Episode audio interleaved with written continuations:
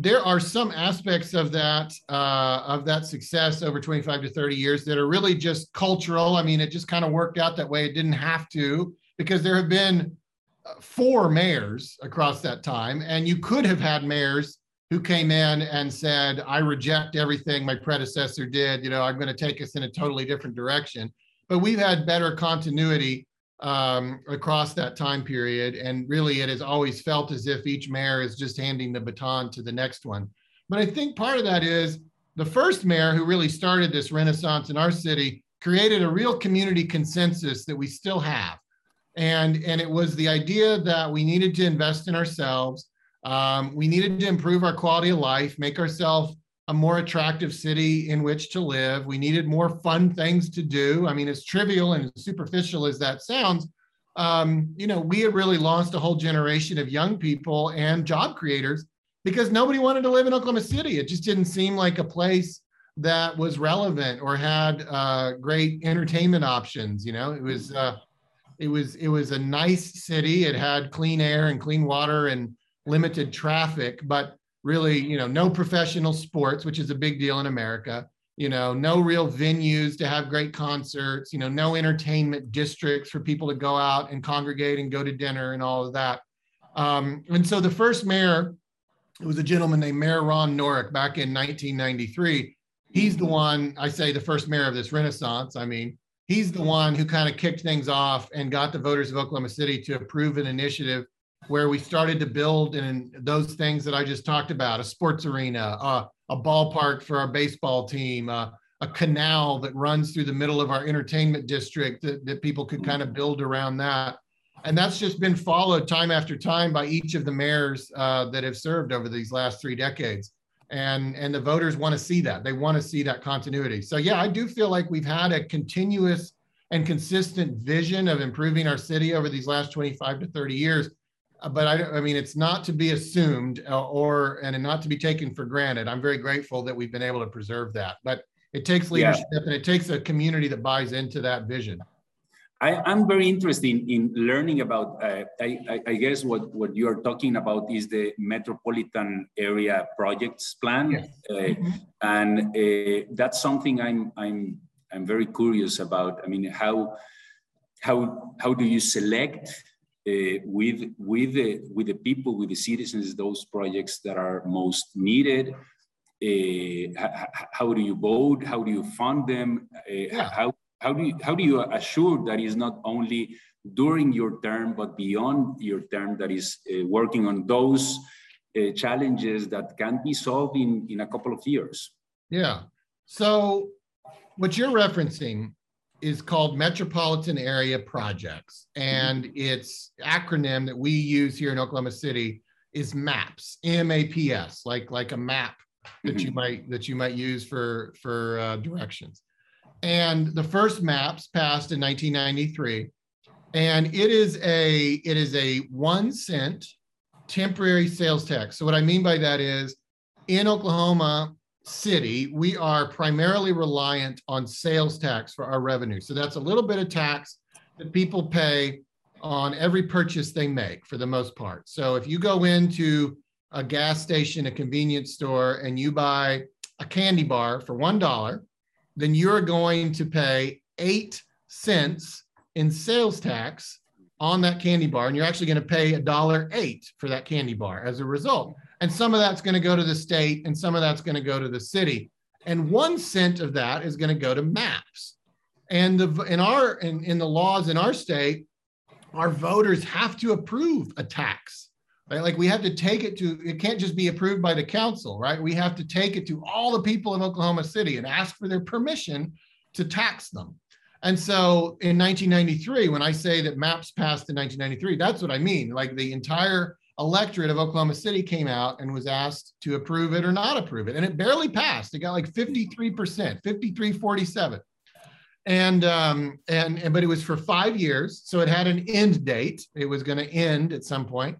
And then a subsequent mayor came forward with another MAPS. This one was for school buildings. Our whole kind of school buildings across the city were in decay. And then the third mayor came along. That gentleman was named Mick Cornett. He was actually my predecessor, and I was his chief of staff at one time. And he proposed MAPS 3. And it had many more projects. It had a new convention center for our city. It had a $120 million 70-acre park downtown. It had a downtown streetcar system, so rail transit circulator for our downtown area. It had senior wellness centers around the city. It had a new expo center at our state fairgrounds, and so on. And then I came along and I proposed MAPS 4. So we're on the fourth iteration now of this, and that passed in 2019, in December of 2019. And you asked how we select these projects. So that has changed over time. You know, the original MAPS was really more of kind of a city leader conversation where they sort of decided what it was that we needed, and then they go out and they sell it to the public. When I was developing MAPS 4, lots of things had changed, including technology. And so, you know, I started over a year before when I knew the election would probably be, and asked the people of Oklahoma City, for their input. What should we have in MAPS 4? And so, you know, now you've got the opportunity to take that input through email, through social media, through a website, and we had all of those things. And then we also had public meetings where we talked about the potential projects. And so all of that helped us create a package that had maybe more buy-in from the public, instead of sort of coming out and saying, okay, here's MAPS 4, you get to vote on it now, and having all the projects be kind of a surprise. I wanted it to be projects that people had at least heard of by that point. You know, oh, okay, I see the Project X made the final cut, you know? And so there'd already been a little bit of vetting and a little bit of buy-in from the public throughout that process. And so I think the process of development of MAPS 4 helped its ultimate success at the ballot box, and we got 72% approval. So I mentioned earlier that MAPS 1 got 53%. Well, MAPS 4 got 72%. So I feel like over time, we've been able to build on its popularity. And obviously the track record is part of the reason that people are now more supportive than they might've been 25 years ago.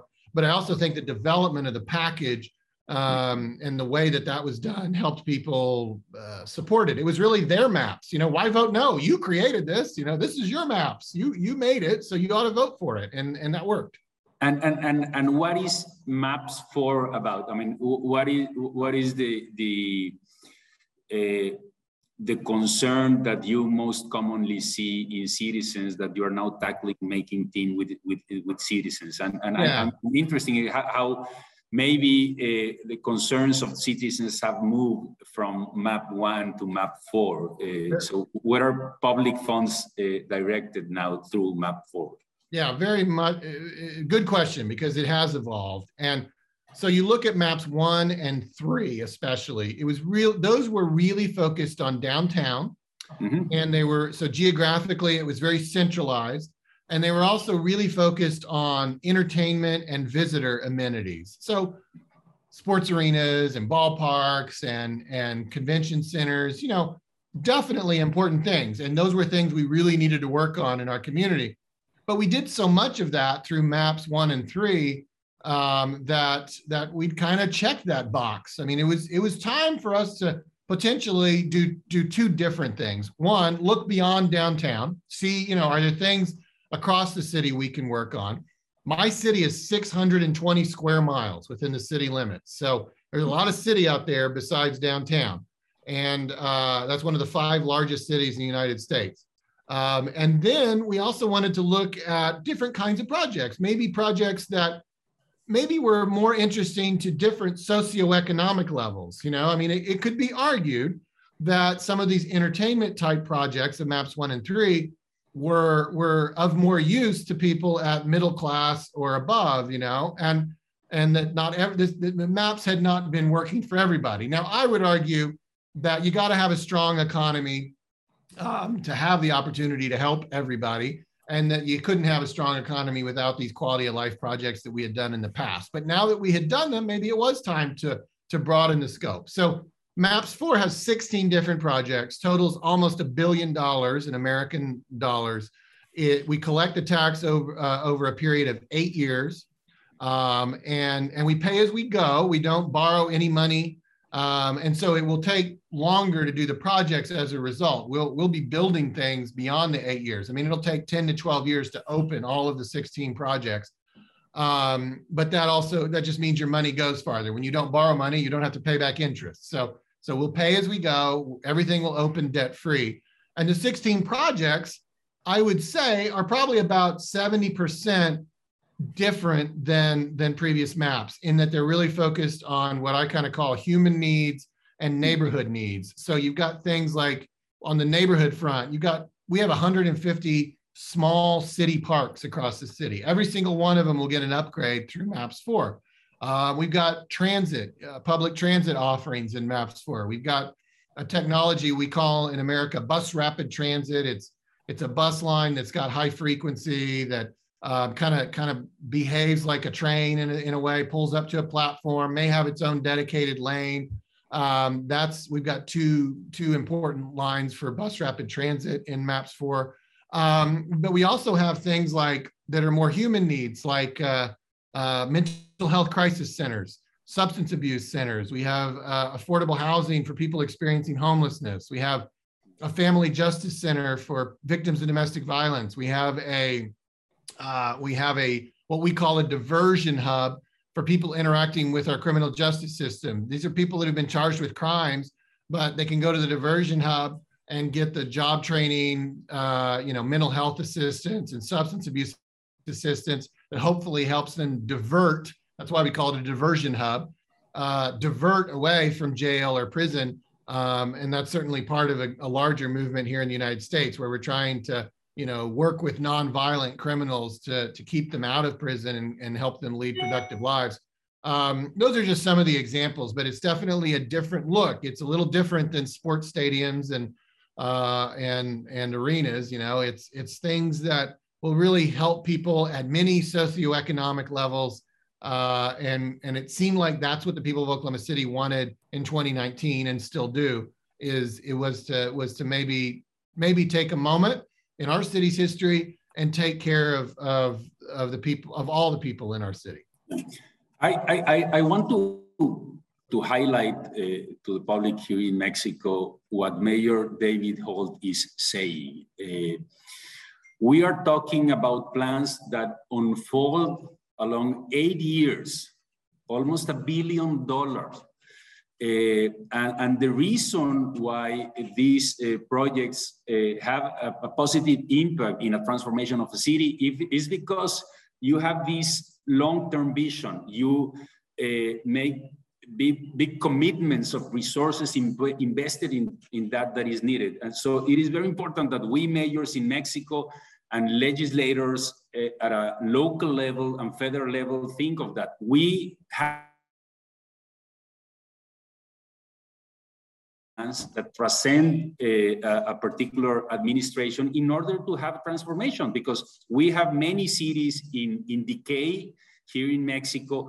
And part of it is because important public projects don't have that continuity that we need in order to make the transformations that the city is presenting us as a challenge. So thank you very much. It's extremely useful what you are saying, David, to discuss here in Mexico, not only in my city, but all around the country. Thank you very much. Just to reinforce that, one of my mottos in public service and as mayor of this city is that if you want to accomplish great things, you have to have persistence and patience.